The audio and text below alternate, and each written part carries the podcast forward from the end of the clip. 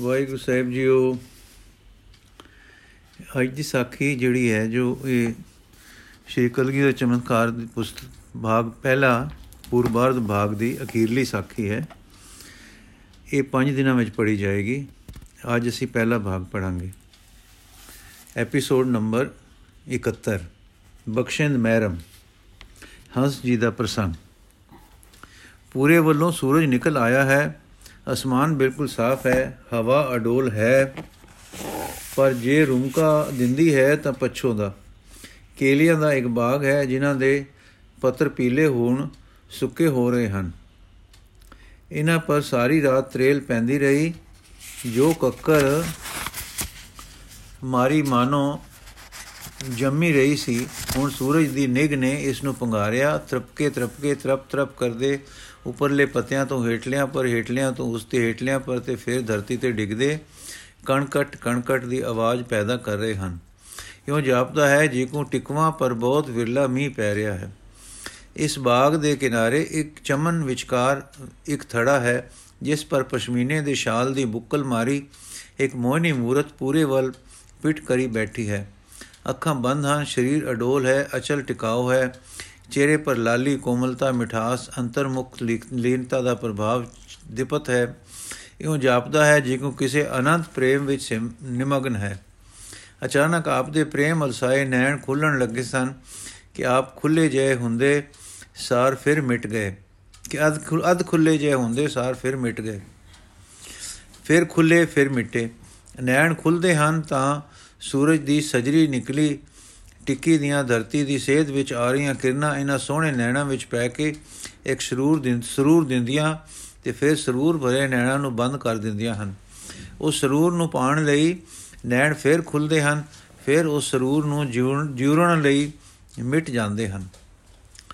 ਕੁਝ ਚਿਰ ਇਸ ਤਰ੍ਹਾਂ ਖੁੱਲਣ ਮਿਟਣ ਦੇ ਬਾਅਦ ਨੈਣ ਸਾਰੇ ਖੁੱਲ ਗਏ ਹਨ ਤੇ ਇੱਕ ਨਜ਼ਰ ਭਰ ਕੇ ਤੱਕੇ, ਇਹ ਗੋ ਨਾਲ ਤੱਕੇ ਧਰਤੀ ਆਕਾਸ਼ 'ਚ ਫੇਰ ਨਜ਼ਰ ਦੁੜਾਈ ਤੇ ਬੋਲੇ ਸਾਡੇ ਸਾਹਮਣੇ ਪੱਛੋਂ ਦੀ ਦਿਸ਼ਾ ਹੈ ਤੇ ਸੂਰਜ ਇਧਰੋਂ ਕਿਕੂ ਚੜ ਆਇਆ ਹੈ।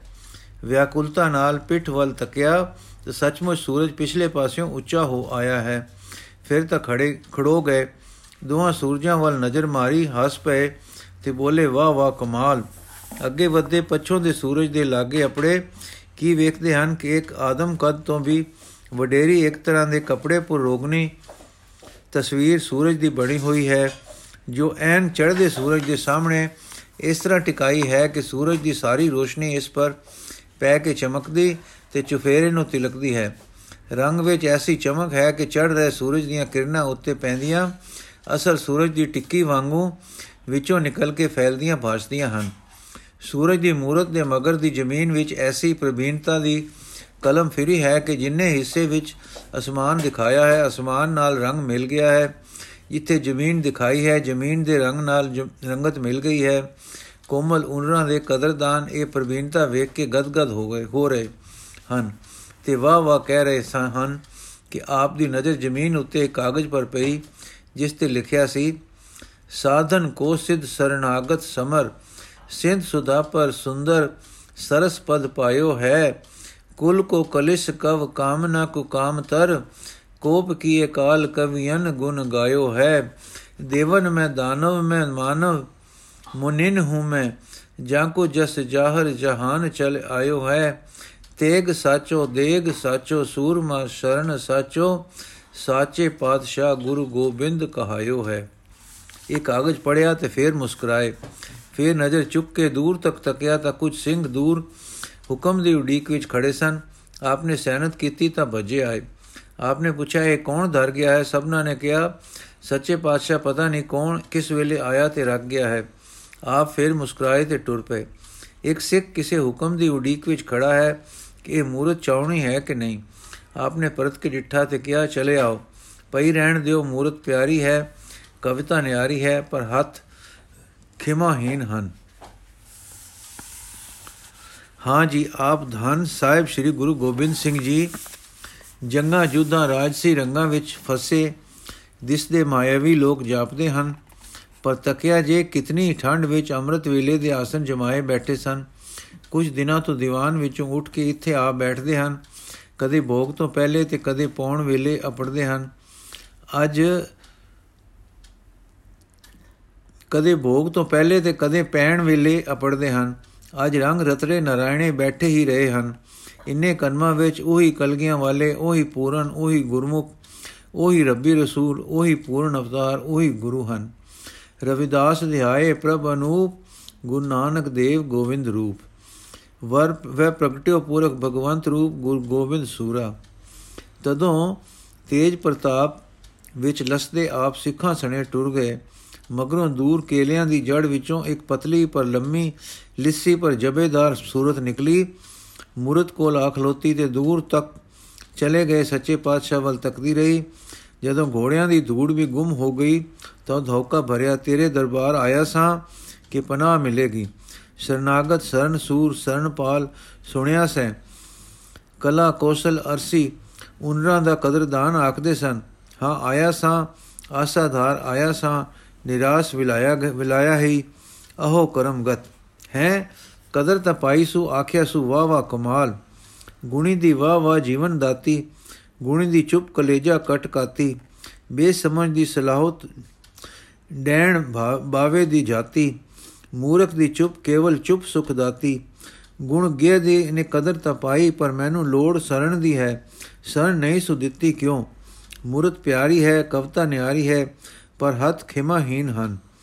ਹੱਥ ਖਿਮਾਹੀਨ ਹਨ, ਪਰ ਇਸ ਦਾਤੇ ਨੂੰ ਕੌਣ ਸੁਣਾਵੇ ਕਿ ਮੈਂ ਜਤੀ ਹਾਂ, ਸਤੀ ਹਾਂ, ਧਰਮ ਦੀ ਮੂਰਤੀ ਹਾਂ, ਪਾਪ ਰਹਿਤ ਹਾਂ, ਮੋਹ ਲੋਭ ਦਾ ਵਿਜਈ ਹਾਂ, ਚਿੱਤਰਕਾਰ ਹਾਂ, ਮਾੜਾ ਮੋਟਾ ਕਵੀ ਵੀ ਹਾਂ। ਕੌਣ ਜਾ ਕੇ ਦੱਸੇ? ਹੈ ਜੀ, ਲੋਕੀ ਆਖਦੇ ਹਨ ਕਿ ਗੁਰੂ ਅੰਤਰਜਾਮੀ ਹੈ ਤਦ ਜਾਣਦਾ ਹੋ ਹੱਥ ਖਿਮਾਹੀਨ ਹਨ। ਕੁਝ ਜਾਣ ਕੇ ਹੀ ਕਿਹਾ ਹੋ ਨਾ, ਜੇ ਮੈਂ ਖਿਮਾ ਹੀ ਨਹੀਂ, ਤੇ ਕਿਵੇਂ ਆਖਿਓਸ? ਮੂਰਤ ਤੋਂ ਹੱਥਾਂ ਦੀ ਮੁਸ਼ਕ ਲੈ ਲਈ ਉਸ। ਹਿਮਾਹੀਨ ਮੈਂ ਕਿਉਂ ਹੋਵਾਂਗਾ? ਮਤੇ ਮੈਨੂੰ ਆਪ ਨੂੰ ਹੀ ਆਪਣੇ ਇਸ ਅਵਗੁਣ ਦਾ ਪਤਾ ਨਾ ਹੋਵੇ। ਹੁਣ ਕੀ ਕਰਾਂ? ਜੇ ਸੈਨਾਪਤ ਨੇ ਮੇਰਾ ਜ਼ਿਕਰ ਚਲਾ ਕੇ ਦਰਸ਼ਨ ਦੇਣ ਲਈ ਕਿਹਾ, ਤਾਂ ਨੱਕ ਵਟ ਕੇ ਕਿਹਾ ਨੇ, ਮਜਲੂਮ ਨਹੀਂ, ਜ਼ਾਲਮ ਹੈ। ਅੱਜ ਕਹਿ ਗਏ ਹਨ ਕਿ ਹੱਥ ਖਿਮਾਹੀਨ ਹਨ। ਸੁੰਦਰ ਸੁਹਾਵਣੇ ਬਾਗ ਦੇ ਵਿਚਕਾਰ ਇੱਕ ਪੱਥਰ ਸਿਲਾ ਦੇ ਫਰਸ਼ ਵਾਲਾ ਚਬੂਤਰਾ ਹੈ। ਉਧਰ ਇਰਾਨੀ ਕਲੀਨ ਪਿੱਛੇ ਹਨ ਵਿਛੇ ਹਨ, ਸਭਾ ਲੱਗ ਰਹੀ ਹੈ, ਵਿੱਚ 50 60 ਕਵੀ ਤੇ ਵਿਦਵਾਨ ਜਨ ਵੀ ਬੈਠ ਕੇ ਬੈਠੇ ਹਨ। ਆਪੇ, ਆਪੋ ਵਿੱਚ ਗੱਲਾਂ ਹੋ ਰਹੀਆਂ ਹਨ। ਮਰ ਕੇ ਤਾਂ ਮੁੜ ਕਿਸੇ ਨੇ ਆ ਕੇ ਦੱਸਿਆ ਨਹੀਂ ਤੇ ਜਿਉਂਦਾ ਕੋਈ ਉੱਥੇ ਜਾ ਨਹੀਂ ਸਕਦਾ। ਫਿਰ ਨਿਸ਼ਚੈ ਕੀਕੂ ਹੋਵੇ ਕਿ ਅੱਗੇ ਨਰਕ ਸੁਰਗ ਹੈ। ਨੰਦ ਲਾਲ ਨੇ ਤਾਂ ਕਰਨੀ ਪ੍ਰਧਾਨ, ਸੁਖ, ਦੁਖ, ਜਸ ਅਬਜਸ ਇੱਥੇ ਹੀ ਨਰਕ ਸੁਰਗ ਦੱਸੇ। ਉਹਦੇ ਰਾਏ ਨੇ ਜੈਸਾ ਬੀਜੇਗਾ ਤੈਸਾ ਫਲ ਖਾਏਗਾ ਕਿਆ? ਸੈਨਾਪਤ ਪੰਡਿਤ ਕਵਿਸਰ ਨੇ ਗੁਰੂ ਕੇ ਦਰਸ਼ਨ ਸੇਵਨ ਸਿਮਰਨ ਤੋਂ ਪਾਰ ਉਤਾਰਾ ਹੋਣਾ ਕਿਹਾ ਰਾਵਲ ਬੋਲਿਆ ਕਿ ਜੀਵ ਈਸ਼ਵਰ ਦੀ ਅੰਸ਼ ਹੈ। ਆਪਣੀ ਅੰਸ਼ ਨੂੰ ਕੋਈ ਦੰਡ ਨਹੀਂ ਦਿੰਦਾ। ਅਲੂ ਨੇ ਕਿਹਾ ਕਿ ਦੇਹ ਜੜ ਪੰਜ ਤਤ ਦਾ ਪੁਤਲਾ ਹੈ ਤੇ ਅੰਤःਕਰਨ ਇੰਦਰੀਆਂ ਦੇ ਸੰਘਾਤ ਦਾ ਨਾਮ ਹੈ। ਰੱਬ ਵਾਂਗੂ ਆਦਮੀ ਹੈ, ਵੱਖਰਾ ਚੇਤਨ ਜੀਵ ਕੋਈ ਨਹੀਂ। ਮਧੂ ਨੇ ਮੰਨਿਆ ਕਿ ਚੇਤਨ ਜਮਦਾ ਮਰਦਾ ਨਹੀਂ। ਆਉਂਦਾ ਜਾਂਦਾ ਨਹੀਂ। ਅਜਰ ਅਖੰਡ ਹੈ, ਲੇਖਾ ਕੌਣ ਕਿਸ ਤੋਂ ਲਵੇ?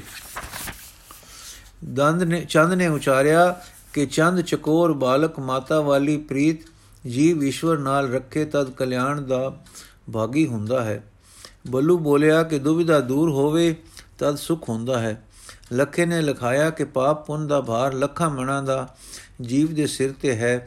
ਜੇ ਦੋਹਾਂ ਨੂੰ ਤਿਆਗੇ ਤਾਂ ਹਲਕਾ ਹੋ ਕੇ ਜੀਵ ਉੱਚਾ ਉੱਠੇ ਤੇ ਆਨੰਦ ਸੁਖ ਨੂੰ ਮਿਲੇ। ਈਸ਼ਰ ਦਾਸ ਨੇ ਕਿਹਾ, ਜਗਤ ਤਿੰਨ ਕਾਲ ਹੈ ਨਹੀਂ, ਅਸਤੀ, ਭਾਂਤੀ, ਪ੍ਰਿਯ ਰੂਪ ਕਰਕੇ ਪਾਰ ਬ੍ਰਹਮ ਹੀ ਤ੍ਰਿਕਾਲ ਆਬਾਦ ਹੈ। ਸੁਪਨਾ ਵੀ ਜੀਵ ਦੀ ਰਚਨਾ ਵਾਂਗੂ ਜਗਤ ਹੈ। ਧਰਮ ਸਿੰਘ ਨੇ ਆਪਣਾ ਧਰਮ ਹੀ ਕਲਿਆਣਕਾਰੀ ਬੜਾ ਸੁਖ ਦੇਣ ਵਾਲਾ ਦੱਸਿਆ। ਧਿਆਨ ਸਿੰਘ ਨੇ ਤਿਆਗ ਵਿਰਾਗ ਨੂੰ ਹੀ ਸਾਰੇ ਸੁੱਖਾਂ ਦਾ ਕਾਰਨ ਕਿਹਾ। ਮਾਲਾ ਸਿੰਘ ਨੇ ਸਤਿਗੁਰ ਦੇ ਨਾਮ ਦੀ ਮਾਲਾ ਜਪਣ ਨੂੰ ਪਰਮ ਤਤ ਪ੍ਰਗਟ ਕੀਤਾ। ਆਸਾ ਸਿੰਘ ਨੇ ਅਨੰਦ ਸ਼ਬਦ ਸੁਣਨ ਤੱਕ ਦੇ ਅਭਿਆਸ ਨੂੰ ਹੀ ਸ਼ਾਂਤਦਾਇਕ ਮੰਨਿਆ। ਇਹ ਗੱਲਾਂ ਸਹਿ ਸੁਭਾ ਹੋ ਰਹੀਆਂ ਸਨ ਕਿ ਇੰਨੇ ਨੂੰ ਇੱਕ ਦੂਤ ਆਇਆ, ਪਾਤੀ ਲਿਆਇਆ, ਜੋ ਭਾਈ ਨੰਦ ਲਾਲ ਜੀ ਨੇ ਲੈ ਲਿੱਤੀ ਤੇ ਹੁਣ ਨਕੀਬ ਦੀ ਆਵਾਜ਼ ਆਈ, ਮਹਾਰਾਜ ਆਏ, ਸਭ ਖੜੇ ਹੋ ਗਏ। ਸਭਾ ਦੇ ਵਿਚਕਾਰ ਸਵਰਨ, ਸਵਰਨੀ ਪਲੰਗ ਡੱਠਾ ਸੀ, ਉੱਪਰ ਮਖਮਲੀ ਵਿਛਾਉਣਾ ਸੀ, ਮਹਾਰਾਜ ਆਏ ਤੇ ਇਸ ਪਰ ਬਿਰਾਜ ਗਏ। वस्त्र शस्त्र को पहरण करके सुंदर अंग विभूखन धर के सभा बिखे कलगी धर आए चमकी चामी कर प्रयंग जिस थाए ਵਿਰਾਜਦੇ ਹੀ ਸਤਿਗੁਰ ਬੋਲੇ, ਸਿਮਰਤ ਸ਼ਾਸਤਰ ਪੁਨ ਪਾਪ ਵਿਚਾਰ ਦੇ ਤੱਤੇ ਸਾਰ ਨ ਜਾਣੀ, ਤੱਤੇ ਸਾਰ ਨ ਜਾਣੀ, ਗੁਰੂ ਬਾਝੋਂ ਤੱਤੇ ਸਾਰ ਨ ਜਾਣੀ, ਤਿਹੀ ਗੁਣੀ ਸੰਸਾਰ ਭ੍ਰਮ ਸੁੱਤਾ ਸੁਤਿਆਂ ਰਹਿਣ ਵਿਹਾਣੀ। ਕੁਝ ਚਿਰ ਚੁੱਪ ਰਹਿ ਕੇ ਫਿਰ ਗੁਰੂ ਜੀ ਬੋਲੇ, ਭਾਈ ਸ਼ਾਸਤਰ ਕੇਵਲ ਕਰਮ, ਉਪਾਸਨਾ, ਗਿਆਨ ਅਰਥਾਤ ਜੀਵ ਪ੍ਰਕਿਰਤੀ ਈਸ਼ਵਰ ਦੇ ਸਰੂਪ ਦਾ ਤੇ ਸਤੋ ਰਮੋ, ਸਤੋ ਰਜੋ ਤਮੋ ਗੁਣੀ ਮਾਇਆ ਦਾ ਅਰ ਤਿੰਨ ਪ੍ਰਕਾਰ ਦੇ ਪੁਰਖਾਂ ਦਾ ਨਿਰਣਾ ਕਰਦਾ ਹੈ। ਚੌਥੇ ਪਦ ਵਿੱਚ ਵਰਤਣ ਵਾਲੇ ਪੁਰਖ ਦਾ ਅੰਤਰਗਤ ਵਰਤਾਵਾ ਕੌਣ ਦੱਸੇ? ਜੋ ਕੇਵਲ ਆਪਣੇ ਅਰ, ਆਪਣੇ ਸੰਬੰਧੀਆਂ ਦੇ ਖਾਣ ਪਾਣ ਪਹਿਰਾਉਣ ਵਾਸਤੇ ਉਦਮ ਕਰਨ ਵਾਲੇ ਦੇ ਅਧਿਆਸੀ ਹਨ, ਉਹ ਪਾਮਰਸ ਦਿੰਦੇ ਹਨ। ਜੋ ਇਸ ਲੋਕ ਦੇ ਵਿਸ਼ੇ ਭੋਗ ਨੂੰ ਤੁਝ ਸਮਝ ਕੇ ਪਰਲੋਕ ਦੇ ਵਿੱਚ ਦੇ ਭੋਗ ਕੇ ਸੁਣਦੇ, ਸੁਣ ਕੇ ਉਹਨਾਂ ਦੇ ਭੋਗਣ ਲਈ ਪੁੰਨ, ਦਾਨ, ਤੀਰਥ ਬ੍ਰਤ ਜਪ, ਤਪ ਕਰਦੇ ਹਨ, ਉਹ ਵਪਾਰੀ ਕਹਾਉਂਦੇ ਹਨ। ਜੋ ਨਿਜ ਸਰੂਪ ਦੀ ਪ੍ਰਾਪਤੀ ਅਰਥ ਮੈਂ ਕੌਣ ਹਾਂ, ਸੰਸਾਰ ਕੀ ਵਸਤੂ ਹੈ, ਇਹ ਸੋਚਦੇ ਹੋਏ ਅਨਾਤਮਾ, ਪਰਮਾਤਮਾ ਦੇ ਵਿਚਾਰ ਵਿੱਚ ਲੱਗੇ ਰਹਿੰਦੇ ਹਨ, ਉਹ ਜਗਿਆਸੂ ਕਹਿੰਦੇ ਹਨ। ਜੋ ਪੁਰਖ ਕੇਵਲ ਅਕਾਲ ਦੇ ਰੰਗ ਵਿੱਚ ਰਤੇ ਹੋਏ ਹਨ, ਉਹ ਮੁਕਤ ਕਹਿੰਦੇ ਹਨ। ਤਾਂ ਤੇ ਆਵੋ ਸਿੱਖ ਸਤਗੁਰ ਕੇ ਪਿਆਰਿਓ, ਗਾਵੋ ਸੱਚੀ ਬਾਣੀ। ਤਾਂ ਤੇ ਆਵੋ ਸਿੱਖ ਸਤਗੁਰ ਕੇ ਪਿਆਰਿਓ, ਗਾਵੋ ਸੱਚੀ ਬਾਣੀ। ਬਾਣੀ ਤਾਂ ਗਾਵੋ ਗੁਰੂ ਕੇਰੀ ਬਾਣੀਆਂ ਸਿਰ ਬਾਣੀ। ਜਿਨ ਕੋ ਨਦਰ ਕਰਮ ਹੋਵੇ, ਹਿਰਦੇ ਤਿਨਾ ਸਮਾਣੀ। ਪੀਵੋ ਅੰਮ੍ਰਿਤ ਸਦਾ ਰੋ ਹਰ ਰੰਗ, ਜਪਿਓ ਸਾਰੰਗ ਪਾਣੀ। ਕਹੇ ਨਾਨਕ ਸਦਾ ਗਾਵੋ ਇਹ ਸੱਚੀ ਬਾਣੀ। ਇਹ ਨਦਰ ਕਰਮ ਤੇ ਗੁਰਬਾਣੀ ਦਾ ਪ੍ਰਤਾਪ ਹੈ। ਇਹ ਅੰਮ੍ਰਿਤ ਬਾਣੀ ਜਿਨ੍ਹਾਂ ਨੂੰ ਮਿਲੀ ਤੇ ਜਿਨ੍ਹਾਂ ਗਾਵੀ, ਉਹ ਸੂਰੇ ਤੇ ਪੂਰੇ ਹੋਏ। ਉਹਨਾਂ ਦੀ ਲਿਵ ਲੱਗ ਗਈ, ਉਹ ਫੇਰ ਮਾਇਆ ਭ੍ਰਮ ਵਿੱਚ ਨਹੀਂ ਹੋਣਗੇ। ਗੁਰ ਕਿਰਪਾ ਤੇ ਸੇ ਜਨ ਜਾਗੇ, ਜਿਨ੍ਹਾਂ ਹਰ ਮਨ ਵਸਿਆ, ਬੋਲੇ ਅੰਮ੍ਰਿਤ ਬਾਣੀ, ਕਹੇ ਨਾਨਕ ਸੋ ਤਤ ਪਾਏ, ਜਿਸਨੂੰ ਅਨ ਦਿਨ ਹਰ ਲਿਵ ਲਾਗੈ, ਜਾਗਤ ਰਹਿਣ ਵਿਹਾਣੀ। ਲਿਵ ਅਠ ਪੈਰ ਮਨ ਦਾ ਲਗਾਓ, ਹਰ ਛਿਨ ਅੰਦਰਲੇ ਦੀ ਲਗਨ, ਉਸ ਮਾਲਕ ਵਿੱਚ ਮਨ ਦਾ ਰੁਖ। ਹਾਂ, ਲਿਵ ਲੱਗੇ ਤਾਂ ਇੱਥੇ ਵੀ ਸੁਖੀ ਤੇ ਅੱਗੇ ਵੀ ਸੁਖੀ। ਰੰਗ ਰਤੜੇ ਹੋਵੋ, ਰੰਗ ਰਤੜੇ ਰਹੋ, ਸਦਾ ਚੇਤੇ ਰੱਖੋ। ਸਤਗੁਰ ਬਿਨਾ ਹੋਰ ਕੱਚੀ ਹੈ ਬਾਣੀ। ਬਾਣੀ ਤਾਂ ਕੱਚੀ ਸਤਗੁਰੂ ਬਾਝੋਂ ਹੋਰ ਕੱਚੀ ਬਾਣੀ। ਕਹਿੰਦੇ ਕੱਚੇ, ਸੁਣਦੇ ਕੱਚੇ, ਕੱਚੀ ਆਖ ਉਖਾਣੀ। ਹਰ ਹਰ ਨਿਤ ਕਰੇ ਰਸਨਾ ਕਹਿਆ ਕਛੂ ਨਾ ਜਾਣੀ। ਚਿਤ ਜਿਨ ਕਾ ਹਿਰ ਲਿਆ, ਮਾਇਆ ਬੋਲਣ ਪਏ ਰਵਾਣੀ। ਕਹੇ ਨਾਨਕ, ਸਤਗੁਰੂ ਬਾਝੋਂ ਹੋਰ ਕੱਚੀ ਬਾਣੀ। ਮਾਇਆ ਵਿੱਚ ਵਸੋ, ਵਿੱਚ ਵਸਦੇ ਨਿਰੰਤਰ ਲਗਾਤਾਰ ਇੱਕ ਰਸ ਬੇਅੰਤ, ਵਾਹਿਗੁਰੂ ਵਿੱਚ ਲੋ ਲਾਈ ਰੱਖੋ। ਕਹੇ ਨਾਨਕ ਗੁਰ ਪ੍ਰਸਾਦ ਜਿਨਾ ਲਿਵ ਲਾਗੀ, ਤਿਨ ਵਿੱਚੇ ਮਾਇਆ ਪਾਇਆ। ਸਭ ਨੇ ਸੀਸ ਨਿਵਾਇਆ, ਸਭ ਦੇ ਚਿਹਰੇ ਖਿੜ ਆਏ। ਪੱਕੀ ਲਿਵ ਵਾਲੇ ਉਮਾਹੇ, ਕੱਚੀ ਵਾਲੇ ਉਛਾਲਾ ਖਾਵਦੇ ਜਗਿਆਸੂ ਹੋਰ ਤ੍ਰਿਖੇ ਹੋ ਤੁਰੇ। ਅਨ ਲੱਗੇ ਲੱਗ ਪਏ। ਇਸ ਵੇਲੇ ਭਾਈ ਨੰਦ ਲਾਲ ਜੀ ਨੇ ਅੱਗੇ ਆ ਕੇ ਰੁੱਕਾ ਰੱਖ ਦਿੱਤਾ। ਜਿਸ ਨੂੰ ਬਾਚ ਕੇ ਸ਼੍ਰੀ ਕਲਗੀਧਰ ਜੀ ਨੇ ਨੈਣ ਬੰਦ ਕਰ ਲਿਆ, ਫਿਰ ਖੋਲੇ ਤੇ ਬੋਲੇ, ਨਿਹਾਲ ਸਿੱਖਾ ਨਿਹਾਲ। ਹੁਣ ਕਵੀ ਸੈਨਾਪਤ ਜੀ ਉੱਠ ਕੇ ਬੋਲੇ, ਸ਼੍ਰੀ ਹਜੂਰ ਸੱਚੇ ਪਾਤਸ਼ਾਹ ਜੀਓ, ਬਿਨੇ ਹੈ। ਮਹਾਰਾਜ ਬੋਲੇ, ਕਵੀ ਜੀ, ਨਾ ਜ਼ਿਕਰ ਕਰੋ। ਖੁਸ਼ ਕਰਮਾਂ ਦਾ ਬੰਜਰ ਪਸੰਦ ਨਹੀਂ। ਨੇਕੀ ਪਵਿੱਤਰਤਾ, ਧਰਮ ਧਰਮ ਦੇ ਬ੍ਰਤ ਪਾਲਣੇ ਬੜੇ ਸੁੰਦਰ ਹਨ, ਪਿਆਰੇ ਹਨ, ਪਰ ਬਈ, ਇਹ ਮਨੁੱਖੀ ਚੋਲਾ ਹੈ। ਹਰ ਕੋਈ ਭੁੱਲਣਹਾਰ ਹੈ, ਕੌਣ ਹੈ ਜੋ ਨਹੀਂ ਭੁੱਲਦਾ? ਭੁੱਲ ਪਰ ਨਿਰਦਈ ਹੋ ਜਾਣਾ, ਇਹ ਪਰਮੇਸ਼ਰ ਦੇ ਪਿਆਰ ਮੰਡਲ ਵਿੱਚ ਥਾਂ ਨਹੀਂ ਰੱਖਦਾ। ਤਦੋਂ ਪਾਸ, ਪਾਸੋਂ ਆਲੂ ਨੇ ਕਿਹਾ, ਸੱਚੇ ਪਾਤਸ਼ਾਹ, ਕੱਲ ਇੱਕ ਸੂਫੀ ਫਕੀਰ ਦੱਸਦਾ ਸੀ ਕਿ ਕਿਸੇ ਮਤ ਵਿੱਚ ਪਾਪਾਂ ਦੀ ਮਾਫੀ ਹੈ ਹੀ ਨਹੀਂ। ਜਿਹਾ ਕੋਈ ਕਰੇ, ਤੇਹਾ ਉਸ ਨਾਲ ਕਰੋ। ਤੇ ਕਿਸੇ ਮਤ ਵਿੱਚ ਲਿਖਿਆ ਹੈ, ਆਪਣੇ ਦੋਸ਼ੀ ਨੂੰ ਇੱਕ ਵਾਰ ਮਾਫ ਕਰੋ। ਕਿਸੇ ਵਿੱਚ ਸੱਤ ਵੇਰ ਮਾਫ ਕਰੋ। ਉਹ ਆਖਦਾ ਸੀ, ਮੇਰਾ ਮੁਰਸ਼ਿਦ ਕਹਿੰਦਾ ਹੈ ਕਿ 70 ਵੇਰ ਮਾਫ ਕਰੋ। ਸਤਿਗੁਰ ਬੋਲੇ, ਜੇ ਤੁਸੀਂ ਬਾਬੇ ਨਾਨਕ ਦੇ ਹੋ, ਤਾਂ ਜਿੰਨੀ ਵੇਰ ਕੋਈ ਭੁੱਲ ਕੇ ਭੁਲੇਖੇ ਭੁੱਲ ਕੇ ਸੱਚੇ ਦਿਲੋਂ ਪਛਤਾਵੇ, ਉਨੀ ਫੇਰ, ਉਨੀ ਵੇਰ ਮਾਫ ਕਰ ਦਿਆ ਕਰੇ, ਕਰੋ। ਗਿਣਤੀ ਵਿੱਚ ਨਾ ਵਸੋ। ਤੁਸੀਂ ਭੁੱਲਣ ਹਾਰ ਹੋ, ਤੁਹਾਡਾ ਅਪਰਾਧੀ ਭੁੱਲਣ ਹਾਰ ਹੈ। ਜੇ ਕੋਈ ਤੁਹਾਡੇ ਅਪਰਾਧ ਦਾ ਲੇਖਾ ਲਵੇ, ਤਾਂ ਤੁਸੀਂ ਚਾਹੋਗੇ ਮੈਨੂੰ ਮਾਫ ਕਰੇ। ਜੇ ਭਲਾ ਤੁਸੀਂ ਕਿਸੇ ਦਾ ਲੇਖਾ ਲੈਂਦੇ ਹੋ, ਤਾਂ ਕੀ ਉਸ ਦਾ ਚਿਤ ਮਾਫੀ ਨੂੰ ਨਹੀਂ ਕਰਦਾ? ਫਿਰ ਤੁਸੀਂ ਵੀ ਮਾਫ ਕਰੋ, ਆਪਣੇ ਦੋਸਤਾਂ ਨੂੰ ਚਿਤਾਰ ਕੇ ਦੂਸਰਿਆਂ ਨਾਲ ਨਰਮ ਰਹੋ। ਦੂਸਰਿਆਂ ਦੇ ਔਗਣ ਵੇਖ ਕੇ ਕਠੋਰ ਚਿੱਤ ਤੇ ਹੈਂਕੜੇ ਵਾਲੇ ਨਾ ਬਣੋ। ਪਾਪ ਦਾ ਦੰਡ ਦੇਣਾ ਸੰਸਾਰ ਦੇ ਦੂਸਰੇ ਪ੍ਰਾਣੀਆਂ ਦੇ ਸੁਖ ਲਈ ਗੁਣਕਾਰੀ ਹੈ। ਪਰ ਭਾਈ, ਮਾਫੀ ਦਾ ਵੀ ਕੋਈ ਟਿਕਾਣਾ ਹੈ ਤੇ ਉੱਚਾ ਹੈ। ਹਾਂ, ਧਰਮ ਦੇ ਸੂਤਰ ਤੇ ਸ਼ਰਾ ਦੇ ਕਾਇਦੇ ਆਖਦੇ ਹਨ ਜੈਸਾ ਕਰੇ ਤੈਸਾ ਭਰੇ ਉੰਜ ਬਦੀ ਸਦਾ ਉਲਟਦੀ ਹੈ ਤੇ ਬਦੀ ਕਰਨ ਵਾਲੇ ਦੇ ਹੀ ਗਲ ਚੰਬੜਦੀ ਹੈ ਹਾਂ ਦੋਸ਼ ਦੇਸ਼ ਦਾ ਪ੍ਰਬੰਧ ਤੇ ਭਾਈਚਾਰਾ ਆਪੋ ਆਪਣੀ ਥਾਂ ਸਜ਼ਾ ਵੀ ਦਿੰਦੇ ਹਨ ਪਰ ਭਈ ਕਿਤੇ ਖਿਮਾ ਆ ਕੇ ਸਜ਼ਾ ਦੀ ਨਿਰਦਇਤਾ ਦੇ ਅੰਗ ਨੂੰ ਕੂਲਿਆਂ ਕਰਦੀ ਹੈ ਅਲ ਪਰ ਹਜੂਰ ਸੱਚੇ ਪਾਤਸ਼ਾਹ ਜੇ ਚੰਡ ਨਾ ਦਿੱਤਾ ਜਾਵੇ ਜੇ ਦੰਡ ਨਾ ਦਿੱਤਾ ਜਾਵੇ ਤਾਂ ਸੰਸਾਰ ਦਾ ਪ੍ਰਬੰਧ ਨਾ ਰਹੇ। ਗੁਰੂ ਜੀ, ਰਾਜਾ ਆਪਣੇ ਨਿਯਮ ਪਾਲਦਾ ਹੈ ਤੇ ਪਾਲੇਗਾ। ਰਾਜਾ ਤੀਸਰਾ ਤਿਹਾਕ ਤੇ ਨਿਰਪੱਖ ਹੋ ਕੇ ਦੰਡ ਦੇਵੇ। ਖੁਣਸ ਕਿਨੇ? ਕਠੋਰਤਾ ਨਾਲ ਨਹੀਂ।